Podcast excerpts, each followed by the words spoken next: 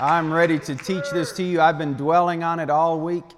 The title of this morning's message is Blessed or Bamboozled? Blessed or Bamboozled? At least as far as I'm concerned, Thanksgiving's done. And we are officially in Christmas season. That means turn on the lights. I love Christmas, y'all. If I had the time, I would be the Griswolds. I mean, you would see my house from the moon. I like Christmas. And so I, am and for those of you, and I won't say who, that think this is Ohio State Buckeye colors because they beat God's favorite team, Michigan, yesterday. This is Christmas, not Ohio State. Do not be confused and do not be deceived by certain people. Let it go. I just told Larry. Larry came into the pastor's office before service and he was talking about it. And I said, Larry, that's of the past, my friend. Paul said, forgetting those things that are behind, you got to press on. Let it go. Now, I wouldn't have to let it go if Michigan had won, I'm just saying. But they lost, so you let it go. So I don't know where that came from, but I had to get that out. it's out on TV now and internet, so this is, this is Christmas. And the reason I'm saying that is Christmas season is the time when we focus on gifts. Given and received, right? We're thinking about what we can do to bless those in our lives and really dwelling on what can they do to bless us. It's the, it's, so the reason, my intent, the Lord willing, is from now until the first of the year, every week, to uncover another facet of our giving God to talk about the God who gives graciously, who withholds not, who, who gives healing to those who are hurting, who gives wholeness to those who are broken, that He will bless you in every conceivable way. His goodness is not restricted to just spiritual. It includes spiritual, of course, because if you were blessed materially but not spiritually, you wouldn't be whole. But you can't be just blessed spiritually and be destitute materially because then you're not whole. And the gospel is the good news of wholeness. Shalom, nothing broken, nothing missing, everything restored. So we need to know we serve a giving God. Right? And so today, what I want to do is I want to attack head on full frontal assault some common misconceptions that people have about God. Because you've heard me say it many, many times that God is the most misunderstood personality in all of creation. All kinds of people's, people have ideas and, and concepts about who God is. And people are confused about who the Father is. And, and so today, we listen, we don't want to go. You know, the Bible says He's not given us the spirit of confusion. We ain't supposed to be confused. Confusion ain't of God. He wants us to know. Amen? In fact, go to the book of Hebrews. I want to read to you out of chapter 11, verse 6. The Bible says, reading it to you out of the New American Standard, and without faith, it is impossible to please Him. God, listen, God wants to find pleasure in our lives. He finds pleasure in our prosperity. That's Bible. That means complete wholeness. When God looks upon his children and he sees us broken, that does not delight him. We need to understand that. God don't break you unless he remakes you, but he never leaves you in a broken state. He takes no delight in your heart being broken. He takes no delight in your dreams being broken. He takes no delight in your body being broken. He takes no delight in a broken mind. He delights in wholeness. Right? So God wants to find pleasure in us. And so that means we must have faith. For without faith, it's impossible to please Him. Now, according to Hebrews chapter 11, verse 6, faith has two components. Y'all with me? Yes, For he who comes to God must first believe that he is. Now, notice the word must. Everyone say must. What does that mean to you?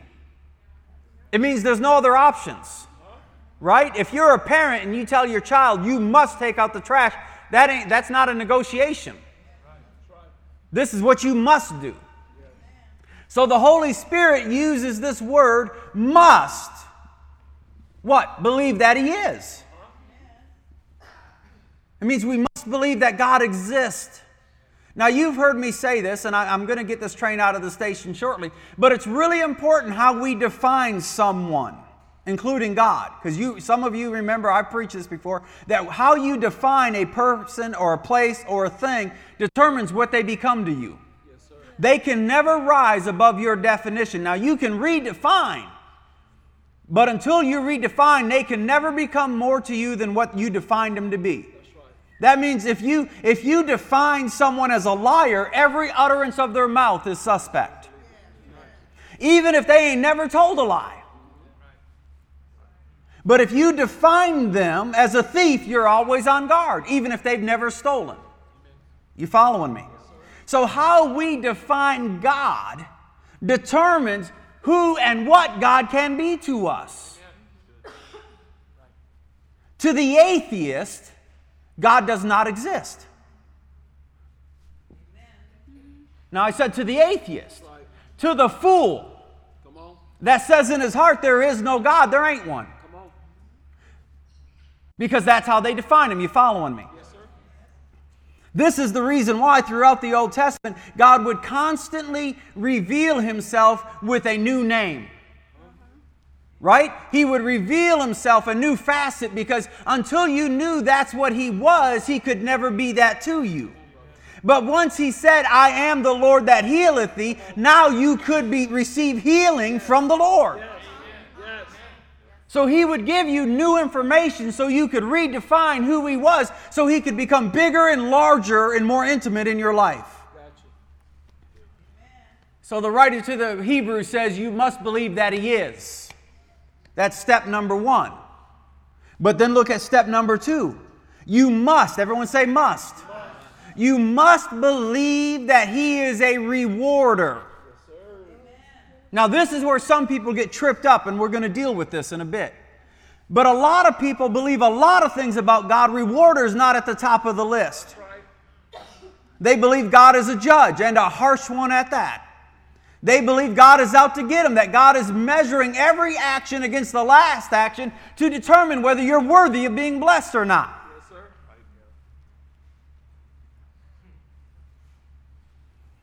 But the writer to the book of he- or to the Hebrews says you must believe that he is, and you must. Everyone say must. must. Believe that he is a rewarder of those who seek him. That means we got to redefine. Doesn't matter what we believed about God yesterday.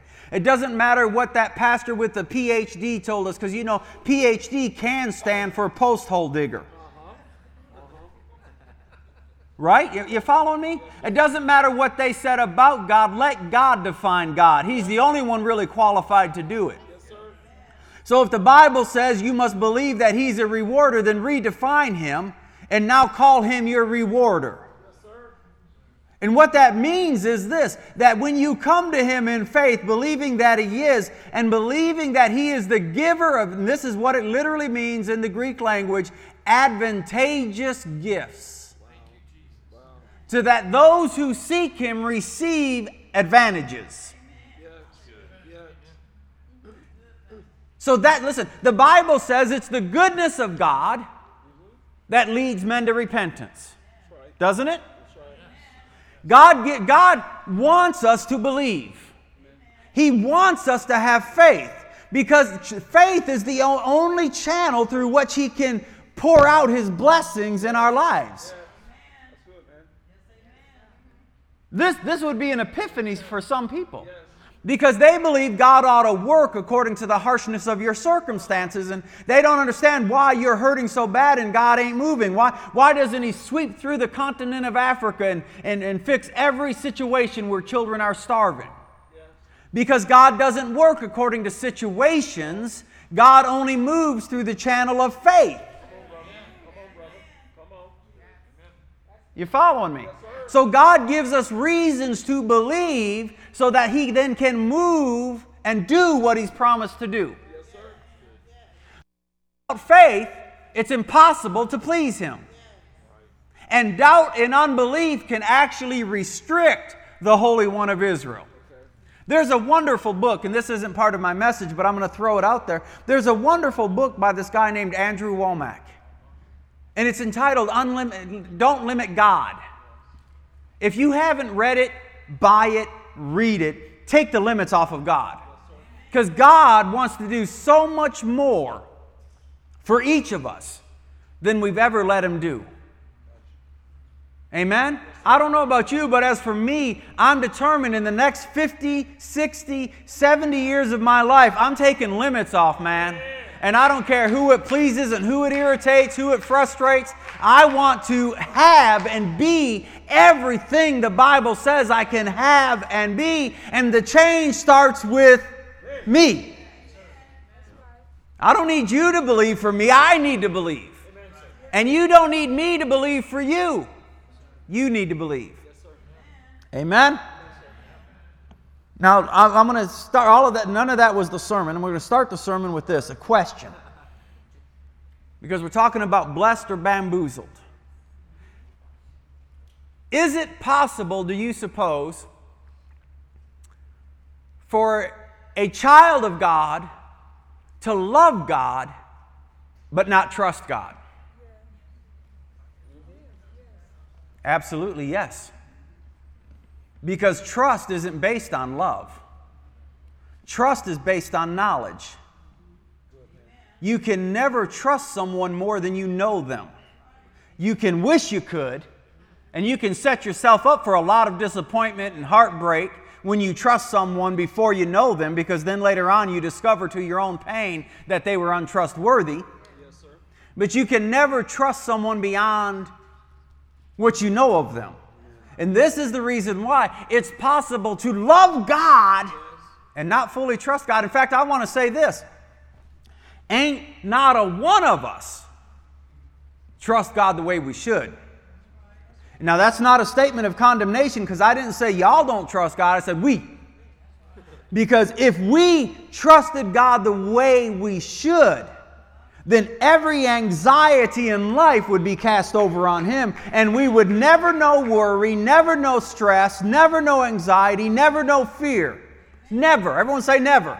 Because when I say never, bro, I'm talking about never ever as in never.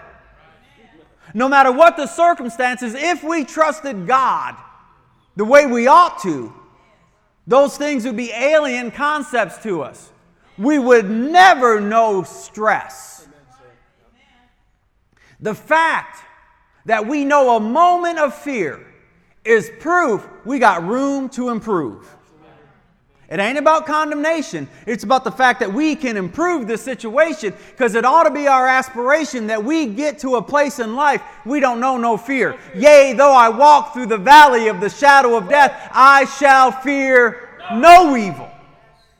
It doesn't matter what I'm walking through. You following me? Quit blaming your fear on your circumstances. Because if you trusted God the way you should, we would walk through without fear.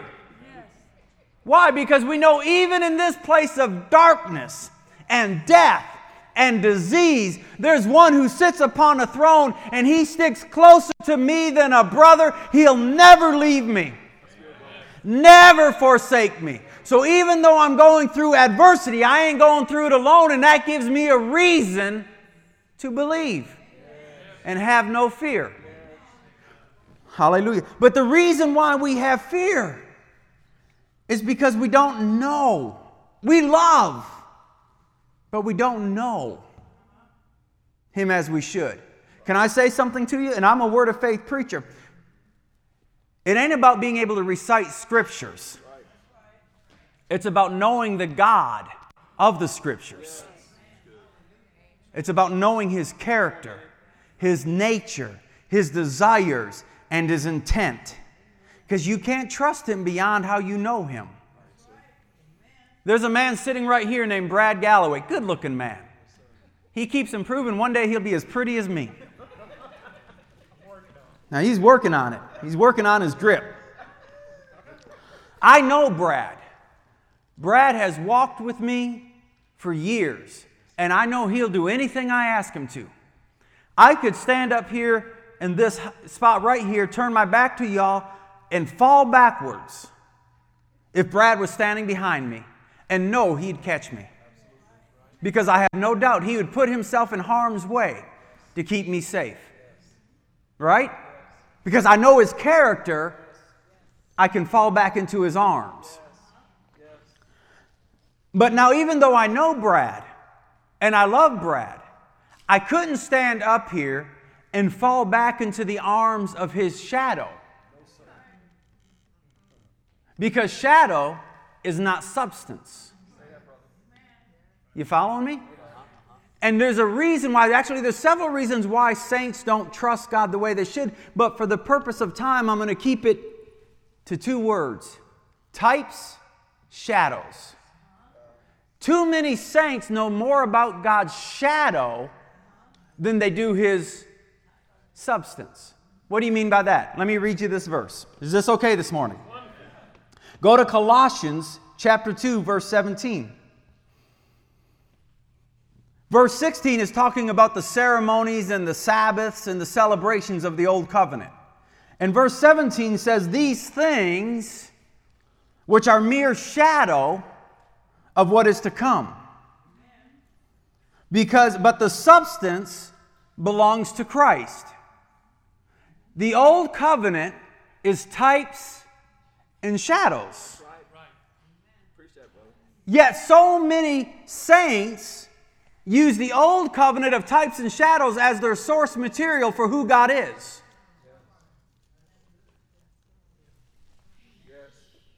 And they're getting they're more familiar with the shadow than they are the substance. They can tell you more about the judgments of the prophets than the grace of Christ.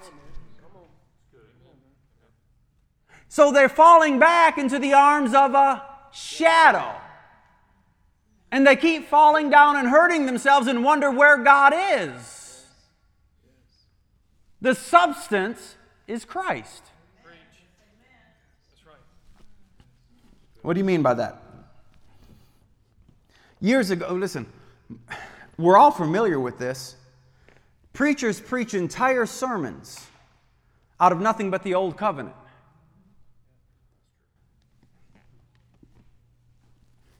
Help me, Father. I remember one time sitting in a church and I was hearing a pastor preach an entire sermon out of the Old Covenant. And it could not, Cleve, could not be brought into the new. It couldn't. And I was sitting there greatly troubled because I knew what he was preaching didn't apply to the church. How many of you know? Is this, is, y'all are stone quiet. I hope you're getting this. The Bible says it's those who know how to rightly divide the word of truth that aren't ashamed. I want to say that again. To those who know how to rightly divide the word of truth, you got to know what was spoken to who and why. Because too many preachers, they'll go to a prophet of Israel speaking a judgment over Israel and preach it as if it applies to the whole church. Amen or oh me? Right?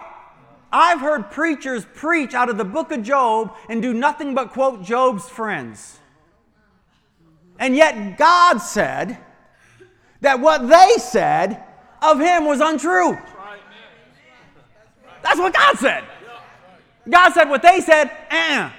And yet preachers will preach it as if it's the truth because it sounds good right? And or they'll go back once again, they'll go back to a, a prophet of Israel speaking to Israel for a specific season at a specific time, and they will prophesy that judgment over the entire church and get the whole church to believe we're under judgment. No, sir. How many of you ever heard an offering sermon based on fear? If you don't do it, you're going to be cursed. Well, did Christ redeem us from the curse or not? Absolutely. Did Christ redeem us? Yes, and if he redeemed us, how can we be cursed? On, because even a fallen prophet named Balaam knew you can't curse what God has blessed. And if God has blessed you, the devil himself cannot curse you. But when saints of God don't know who, what, and why, we get confused. And this is what the Lord told me that day when I was hearing that preacher preach. The Lord said, Anytime, and I heard the Lord so clear. I heard him like a, a, a church bell on a Sunday morning. He said, Anytime you hear a message which can't be brought into the New Testament, meaning can't be taught out of the New Testament, he said, Be cautious. He didn't say throw it away. I'm not advocating we don't ever read the Old Testament because the book of Romans says those things were written for our instruction and our admonition that we might have hope. But they're, they're, narratives and they're storylines. Okay, uh, you read what happens to those who are rebellious, and you say, you know what, it might be a good idea not to be rebellious. And you read about what God does when they repent, and you think, wow, it might be a good idea to repent. But what you don't do is use that as your source material for who God is. Wow. I'm about to drop a truth bomb that might make a crater in your mind. God does not treat everyone the same. Because all of us have heard God's no respecter of persons. And so we thought, well, if God ever did it for anyone, He'll do it for us. And that's true if you do what they did.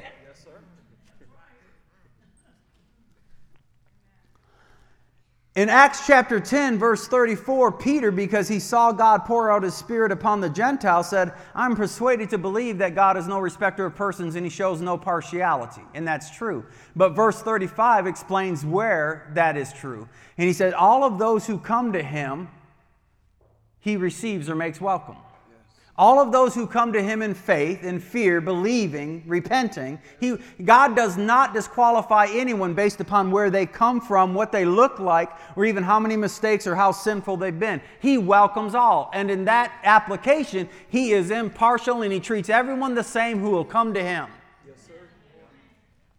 But that don't mean God treats everyone the same. Pastor, where are you going? Are you trying to confuse us? No, I'm trying to clear up confusion. Uh-huh. Right?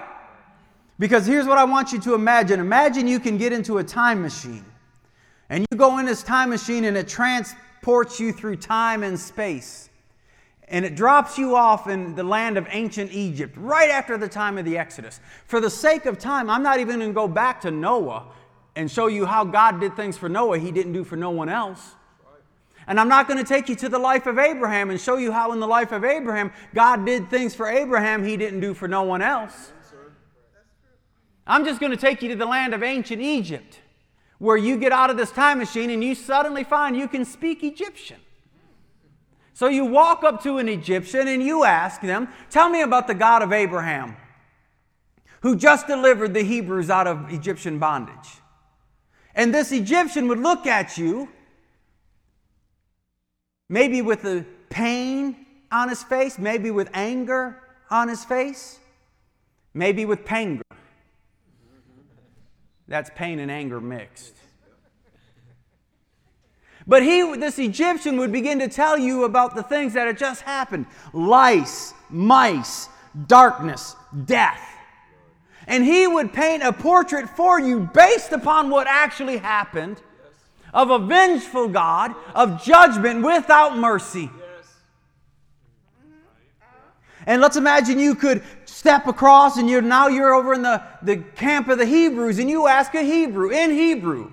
It's amazing. The same question, tell me about the God of Abraham who just delivered you all out of Egyptian bondage. And this Hebrew would begin to recite for you lice, mice, darkness, and death, but with a look of pleasure and gratitude upon their face. And instead of a vengeful God, they would talk to you using the same source material a God of mercy and deliverance and grace, who not only brought him out of Egypt, but healed every one of them. So that not a one of them came out of bondage sick or poor because they ransacked Egypt. The Egyptians and the Hebrews would have a different perspective of God. Same God, different perspective. You following me? Now imagine you could step forward in time and you could find yourself in the nation of Israel during the time of David. And as an observer, you notice God was doing great and wonderful things for Israel he didn't do for the Philistines.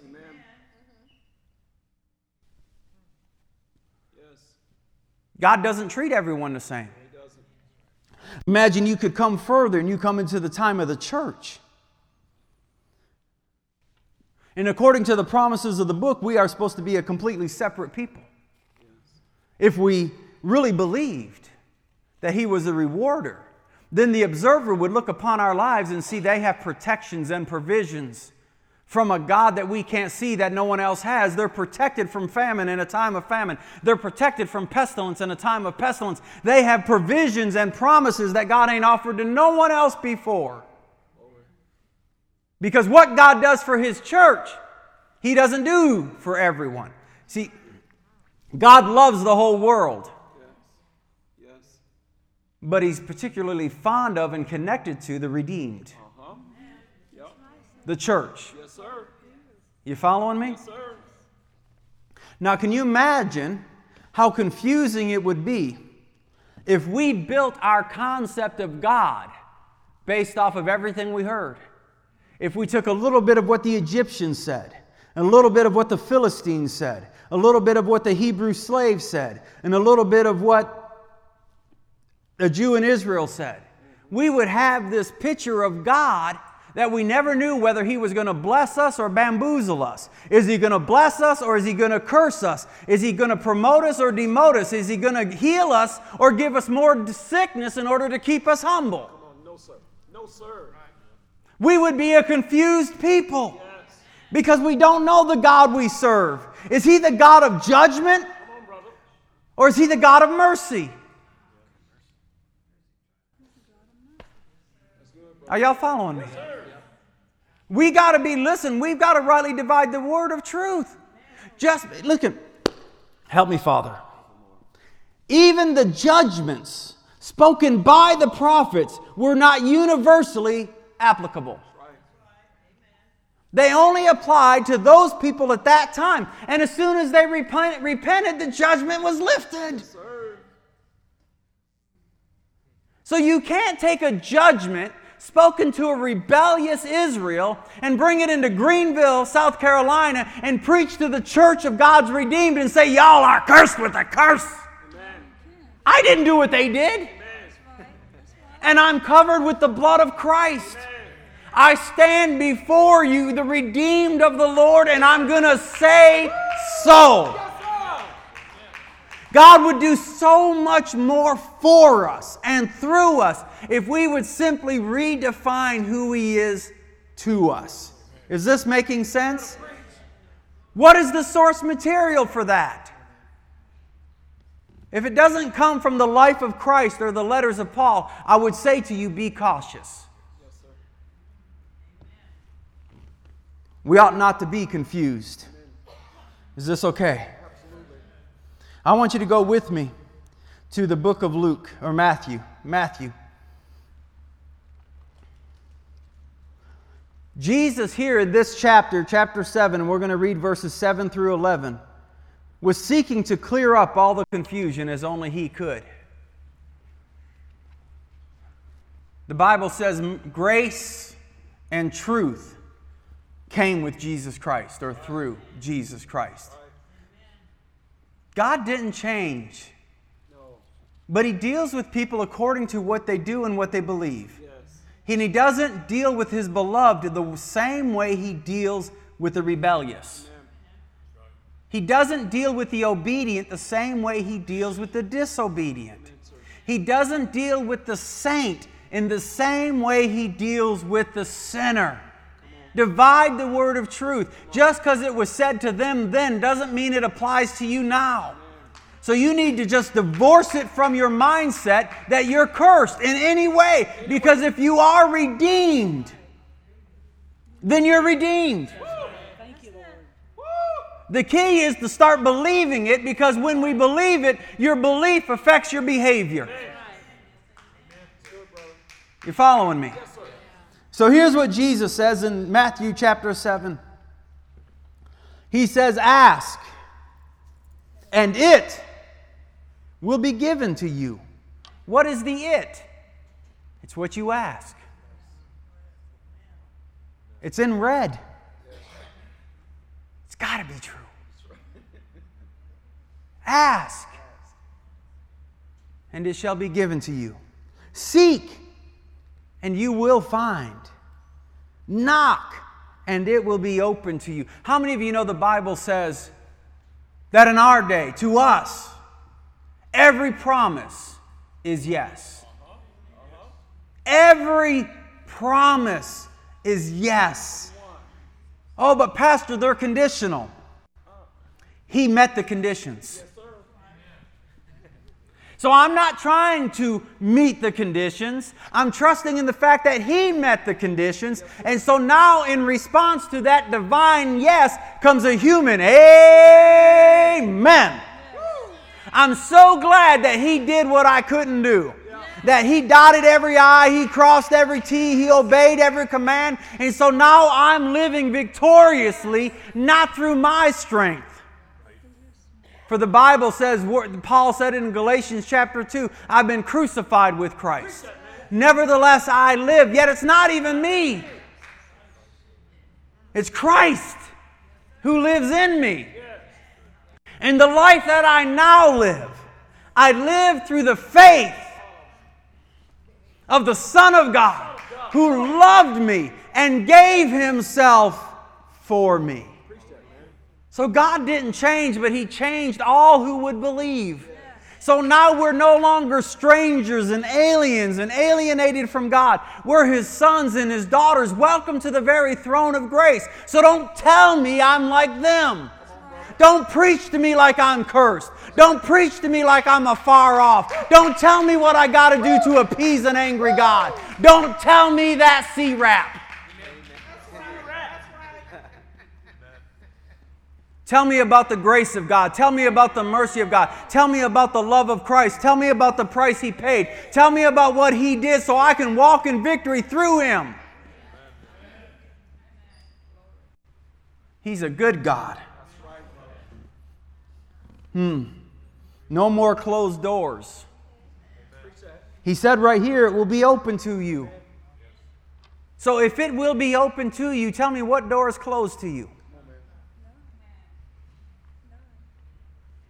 Oh, the devil will make you certainly believe the door is closed if you believe you're not worthy of walking through it. The devil will make you believe the lie. Hmm. Verse 8 For some who ask, receive. Oh, I'm sorry. For everyone, does that include you? Yes. Absolutely. For everyone who asks receives, and he who seeks finds, and to him who knocks it will be opened. And I love this when he comes down to verse 9. Or what man is there among you when his son asks for a loaf will give him a stone?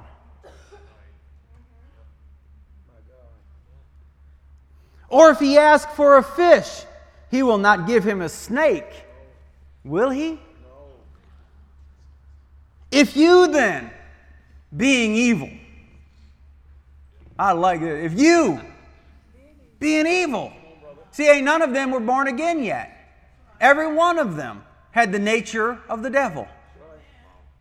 And so Jesus looks at him and says, If you, being evil, know how to give good gifts, you're evil. And even you wouldn't give your son a stone when he asked you for bread. Even you, and you're evil,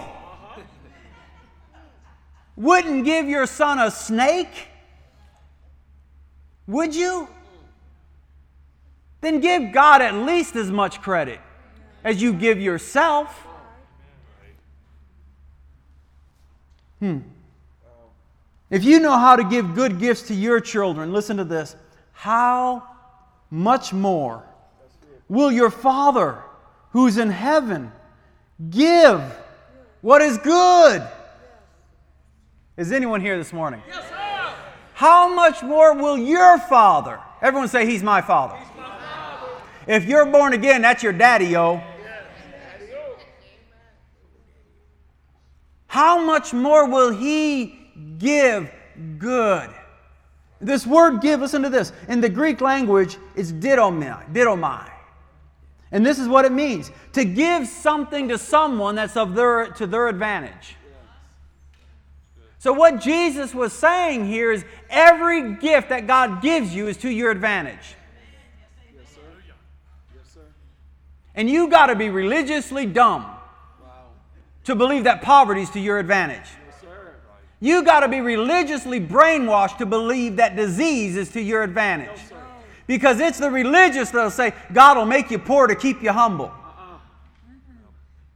No, humility doesn't come from poverty. Humility comes from submitting yourself to God. Humble yourselves under the mighty hand of God. Humility comes from submission, Yes. not poverty. No, sir. No, sir. Amen. I'm preaching Bible school stuff, and yeah, yeah, yeah. God gives that which is advantageous. And then the word give is agathos. And listen to this it means good, pleasant, agreeable, joyful, happy. Good. He'll give you what is good to those who ask him. Now, listen, Jesus was revealing a God who could be counted upon, who could be trusted. He was revealing a God who was better to us than we've ever been to ourselves.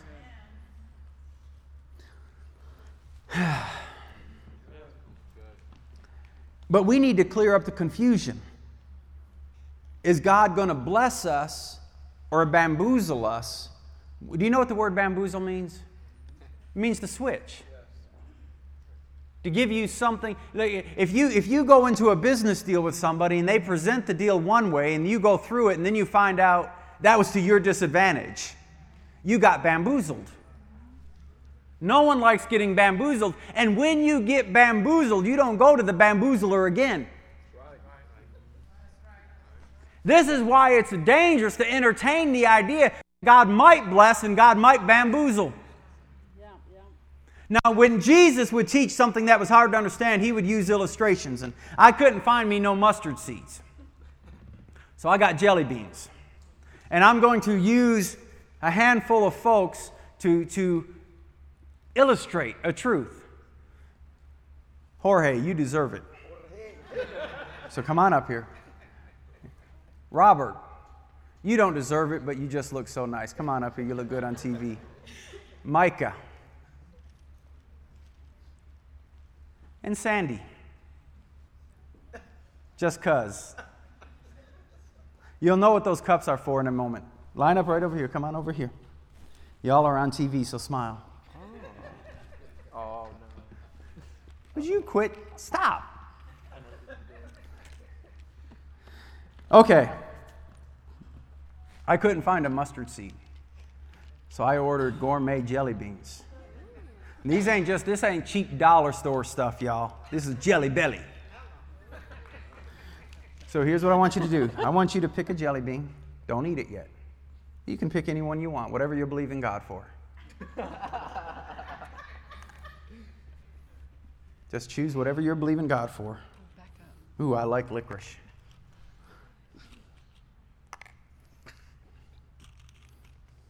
You just trust in the Lord, ain't you? All right, let me let me get let me get my phone here. Now, y'all bear with me because this is gonna this is gonna drive home the point. Don't eat them yet. I gotta open up my pictures here. What color did you get? Okay. I think that's, is that pink? Yeah. So you either got strawberry banana or dead fish. She's either going to be blessed or bamboozled. Blessed. Which one'd you get? Ooh, I know what that one is. You either got licorice or skunk spray.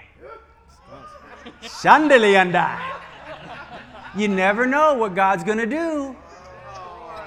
How many of you ever heard that? What'd you get?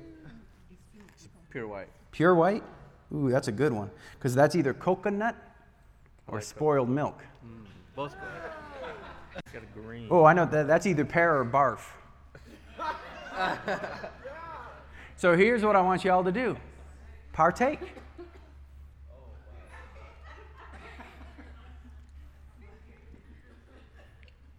Blessed or bamboozled? Blessed. You're a liar. Because every one of them is nasty. I didn't give you no options. Well, you must have some funky taste buds, sister. You ruined my illustration. What ones did you have? It was pink. You told me he. You got always barf. good. There's always got to be one. Did you get blessed or bamboozled? Mm, what do I got? Well, you got skunk spray. I think so. What'd you get? Tastes all right. I should have asked for people with palates, some taste buds. I saw your face. You're the only one playing with me. It's not. Um. Okay, that's know. it. It's Listen. rotten. Give it one more. Give it one more.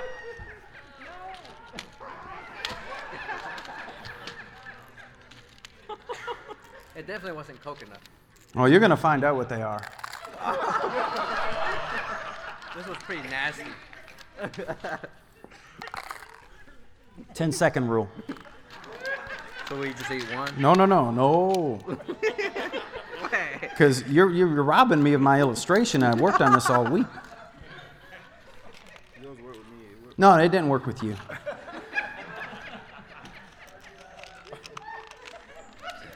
There's a purpose to this, y'all. Play along.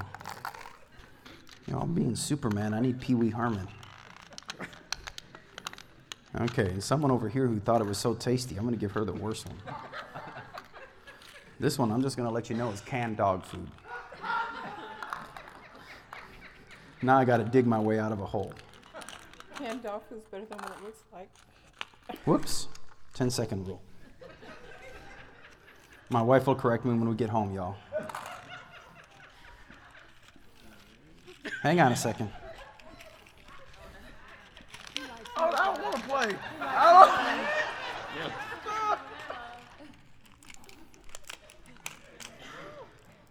These are for you. Don't take them yet.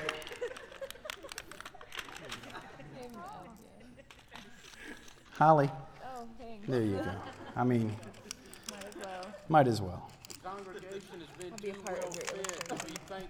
Be thankful.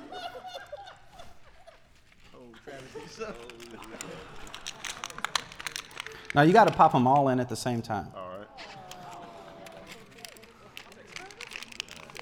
Okay.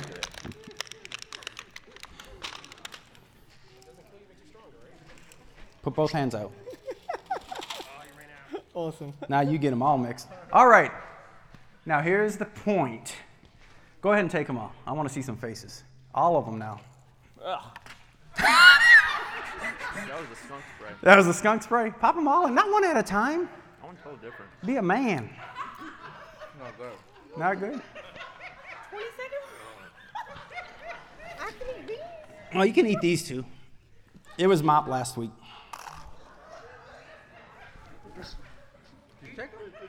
Good? No. Huh? Try, I love these faces. Are you eating them one at a time? Mm. All of them. Ah. Okay, here's the point. Of the, which, first off, would you give these all a hand? I can't swallow it. Huh? Tell them what the beans taste like. Oh, I did. In there, we had canned dog food, stink bug, rotten egg, booger, dead fish, spoiled milk, stinky socks, barf, dirty dishwater, and skunk spray. Now, here's the point of the illustration, besides just giving me great humor. If God were to bamboo, see, if I had more of these, how many of you'd be willing to eat a whole box of them? Negative. Negative. It does not work to God's advantage to bamboozle you because He wants you to have faith. So if you come to Him and ask Him for something good and He gives you stink bug, you ain't going to pray no more. That's right. And if you get enough bamboozles, you ain't going to go to God no more. And this is one of the reasons why Jesus said, When I come back, am I going to find faith on the earth? Or our preachers and theologians going to have been successfully robbing my people of faith by telling them I'm a God of judgment when I'm a God of mercy and when I'm a God of the bamboozle when I'm a God of the blessing? So you need to understand if you go to God and ask Him for provision, He ain't going to give you poverty to keep you grateful. No, no, no. If you go to God and you ask Him for a blessing, you are not going to get bamboozled because God don't play these kind of games. God is trying to solicit from His people faith, and it's the goodness of God, not the stink bug of a jelly bean, that makes you have great faith. Does that make sense? Let me say this to you God is either good all the time or He ain't good none of the time. Did you hear what I just said? The Bible says that I am the Lord that changeth not. Jesus Christ, the same yesterday, today, and forever. In Him there is no variableness nor shadow of turning. So He's either good all the time or He ain't good none of the time. But what He isn't is changing from day to day. You following me? I'm going to try to wrap this up real quick. But see, a lot of us, we, we, we think of God in two humanistic terms, right? And there, it's, it's like a woman who lives with an abusive man and loves him for some odd reason. She loves him, but she don't trust him because she never knows is he going to come home happy or mad? Is he going to come home with roses or a baseball bat? Am I going to get a hug or a fist in the face? She don't ever know. Now she loves him, but she doesn't know him, so she can't trust him. And that's the same approach some people take with God. They come before God like this because they're not sure is he going to bless me or is he going to bamboozle me? If I come to God, is he going to make things worse in order to keep me humble? That ain't our God. That's, that, that's, that, that's, that's a result of having that hodgepodge theology. Is this okay? I'm going to try to wrap this up. Let me make this statement to you.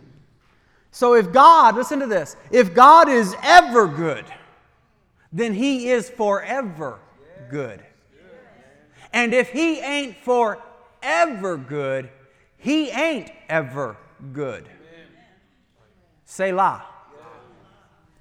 Either let God be truth teller or a liar. But he ain't both. Either your God is good or your God is mean. Either your God is a blesser or your God is a bamboozler. But he can't be both. How many choose the blessing? I declare before you in the name of the Lord Jesus Christ, before all the angels of heaven and before God Himself, God is a blesser, not a curser. He's never going to give you a stone when you ask Him for a loaf of bread. He ain't going to give you a snake when you ask Him for provision. Mm. There are only two things God cannot do God cannot lie, and God cannot change. Mm. Hallelujah, Father. Go to the book of Ephesians and we'll close with this. The one thing He may do is He may exceed your expectations. I think He holds that divine right. He will never bamboozle you, but He will shock you. Because you come before Him asking Him for a cabin and He gives you a mansion.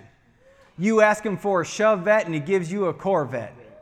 You ask him for a two bedroom, one bath, and he gives you a four bedroom, three bath. He will exceed, but he will never bamboozle. Y'all following me?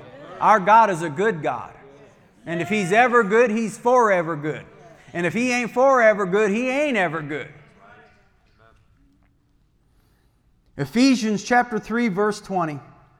Now to him who is able to do far more abundantly beyond all that we ask or think, according to the power that works within us. What is that power? That's faith. God is able to do exceedingly, abundantly, above and beyond all that we think or ask. But He will never bamboozle, He will never play a switcheroo. You following me? Everyone say, I am redeemed, redeemed. Not, cursed. not cursed. I'm blessed, I'm blessed. not bamboozled.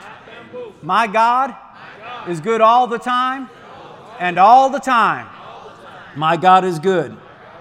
God calls us to believe. Stinky jelly beans don't help us believe He's a good God. Going to Him in prayer and not knowing, is He going to make things worse in order to make you humble? You can't have confidence if you don't know what He's going to do. But when you know what God is going to do, when you know He's going to bless you, when you know that you ask, you will receive. If you seek, you will find. If you knock, the door will be open. Suddenly, faith now becomes an easy thing. And when you know that God is good all the time, you can bring to Him every care. And you're free from anxiety. You're free from fear. Why? Because my God is good all the time, and He gives good gifts. And when I need healing, He's a healer. When I need provision, He's a provider. When I need sa- saving, He's a Savior. He is everything I'll ever need, and He is the good in life. I wish in the church, if we could do one thing, I wish we could do this quit giving God credit for what the devil does.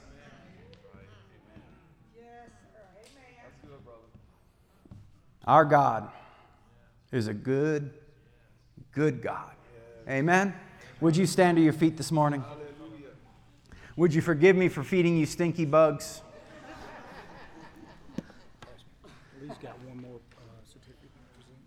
Okay, all right. I want us to pray this together, okay? Father, forgive me for thinking ill of you.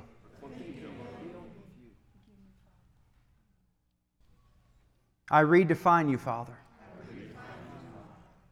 according to your word.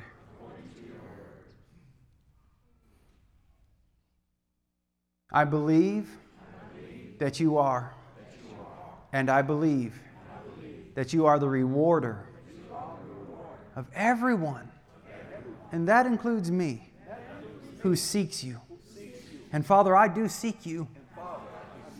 I seek your face. I seek your will. So I know Mm. that good flows my way. Healing is mine. Provision is mine. Every good, every perfect gift is mine to enjoy. In Jesus' name, amen. Hallelujah. If you go ahead and give the Lord a hand clap. I guess we have one more thing to do before Lee. Do you have something else? Another person needs to have a certificate? Could you all give us two minutes so Lee could do this? Go ahead and take your seat. I guess we have one more certificate to give. And since they did go through the class, I would like for them to be uh, get a public hearing, Okay. viewing. Is it on? It ain't on. How do you turn this? They'll turn you on. Oh, okay. Habib,